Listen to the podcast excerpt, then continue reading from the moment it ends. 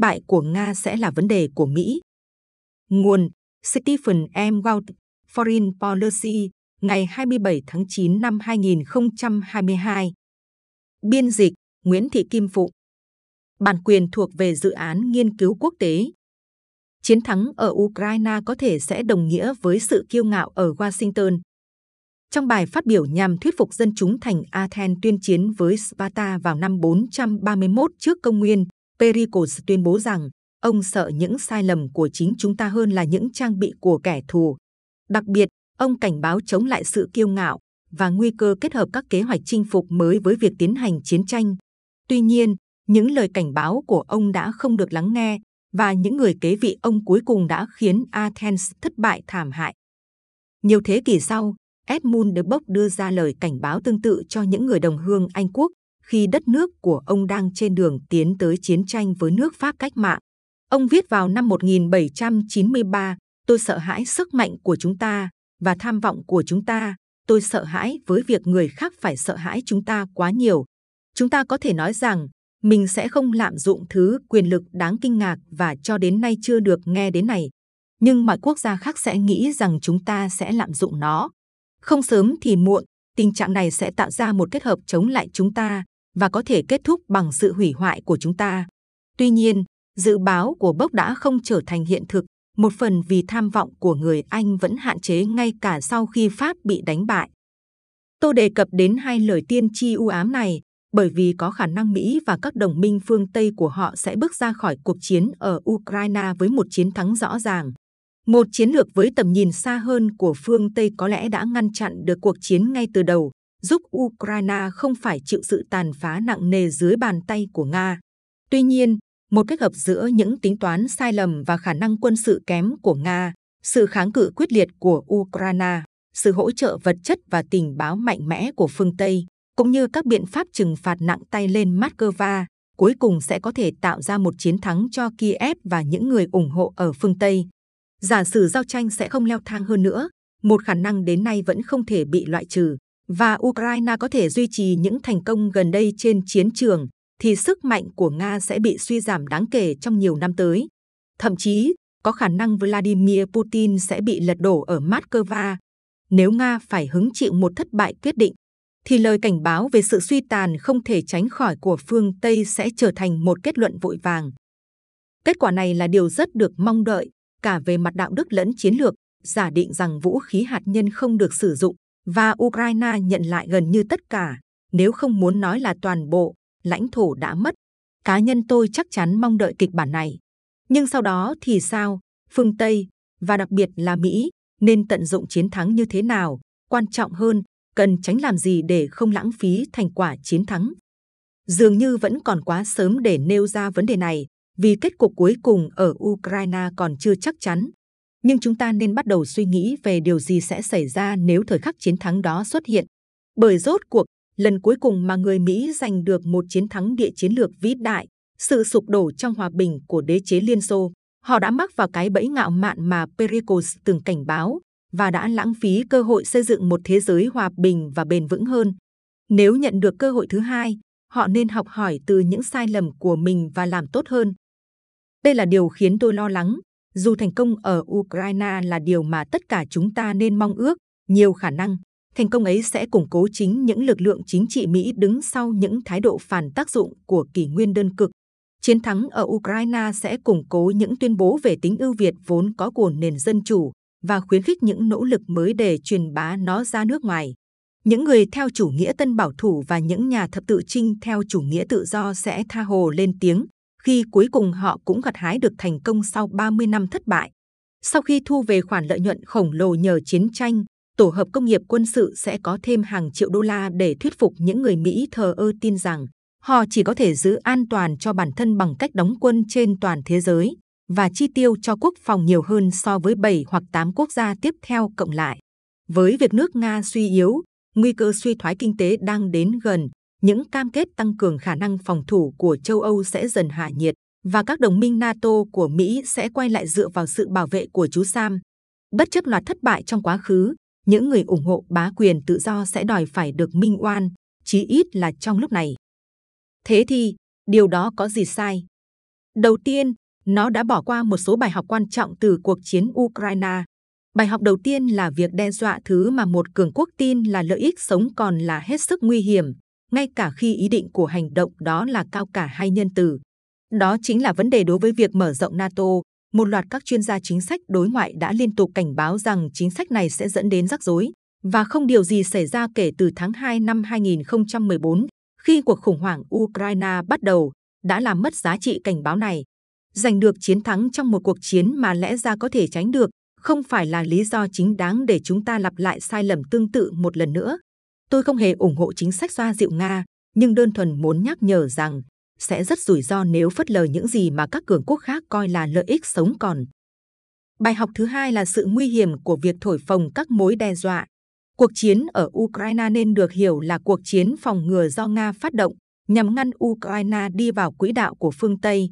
Theo luật pháp quốc tế, chiến tranh phòng ngừa là bất hợp pháp, nhưng Putin tin rằng một nỗ lực do Mỹ dẫn đầu nhằm trang bị và đào tạo cho Ukraine cuối cùng sẽ khiến Moscow không thể ngăn chặn Kiev tái điều chỉnh về địa chính trị.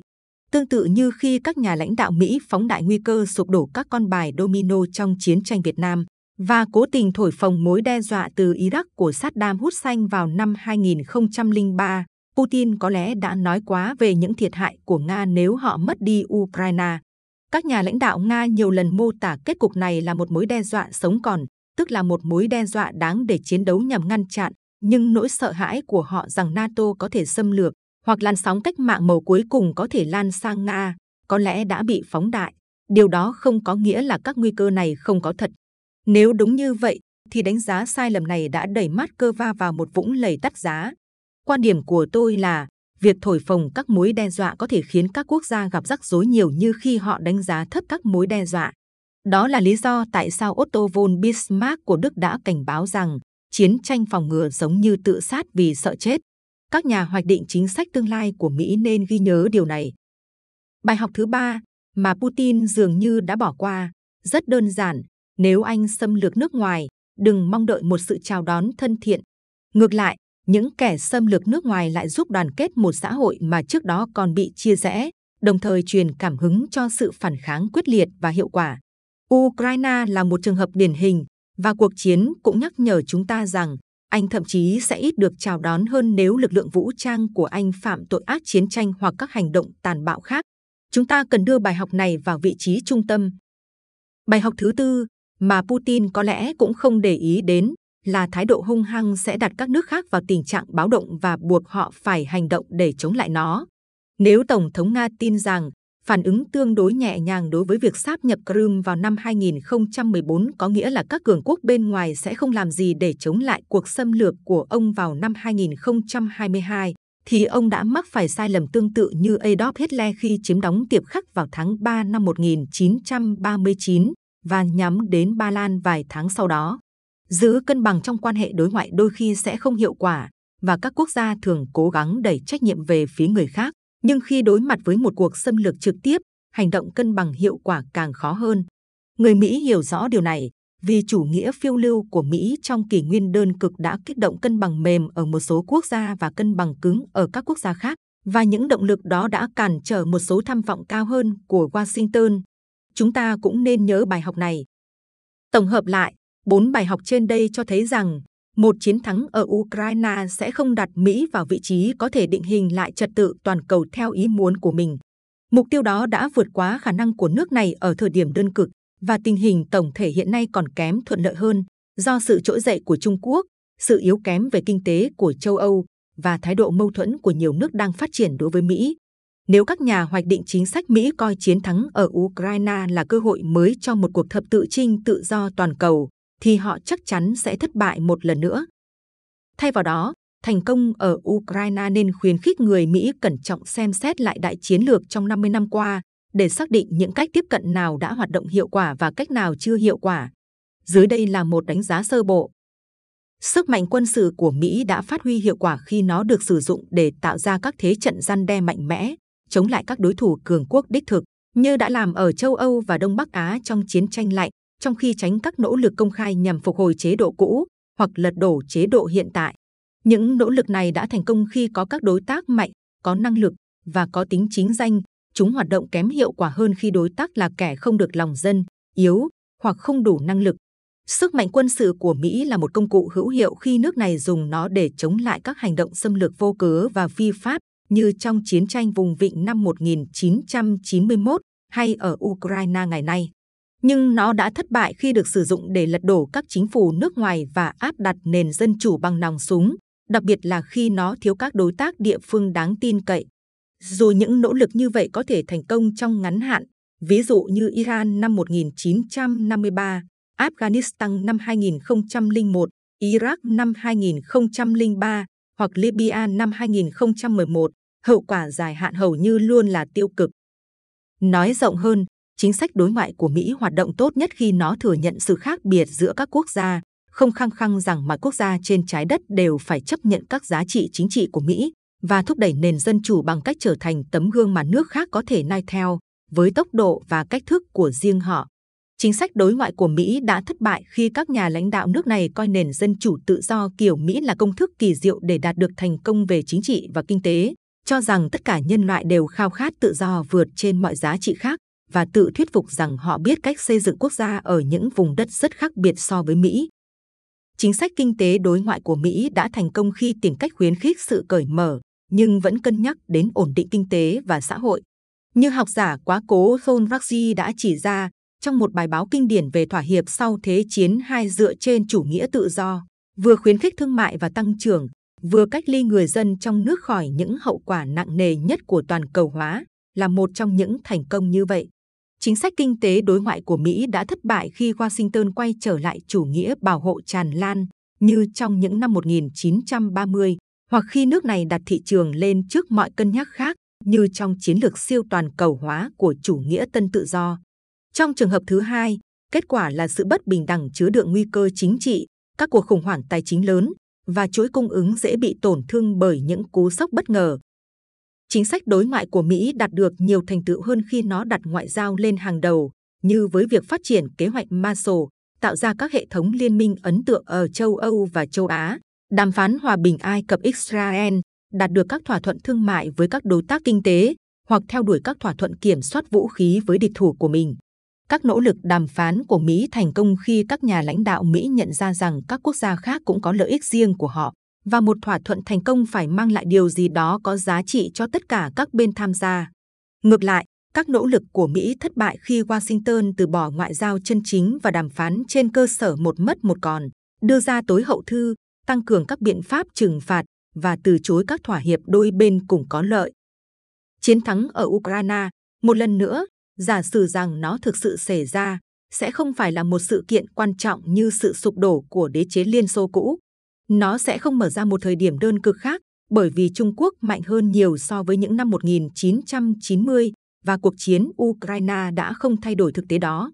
Một chiến thắng của Ukraine không có khả năng chấm dứt tình trạng phân cực chính trị sâu sắc trong nội bộ nước Mỹ, nếu không muốn nói rằng môi trường bên ngoài yên dịu hơn sẽ càng khiến chia rẽ ở quê nhà thêm trầm trọng và nó chắc chắn sẽ không tự nhiên mang lại cho Mỹ khả năng để quản lý hoặc điều hướng chính trị trong nước ở một thế giới đa dạng và phức tạp. Thật vậy, nếu Ukraine và phương Tây giành chiến thắng, họ vẫn phải đối mặt với một danh sách việc cần làm đã tồn tại trước khi quân đội Nga vượt qua biên giới Ukraine. Đó là một ngăn chặn thảm họa biến đổi khí hậu và đối phó với những hậu quả nghiêm trọng mà nay đã rõ ràng. 2. Đối trọng lại và can dự với Trung Quốc. 3. Ngăn Iran phát triển bom hạt nhân. 4. Quản lý một nền kinh tế toàn cầu đang gặp khó khăn. Và 5. Chuẩn bị để thế giới đương đầu với đại dịch tiếp theo. Để đạt được những mục tiêu quan trọng này, đòi hỏi phải thiết lập các ưu tiên rõ ràng và tránh các cuộc thập tự chinh không cần thiết. Sẽ không ai có thể ngăn những diều hâu ủng hộ Ukraine hả hê khi chiến thắng, nhưng điều cần làm là không để họ khiến phương Tây lặp lại những sai lầm trong quá khứ.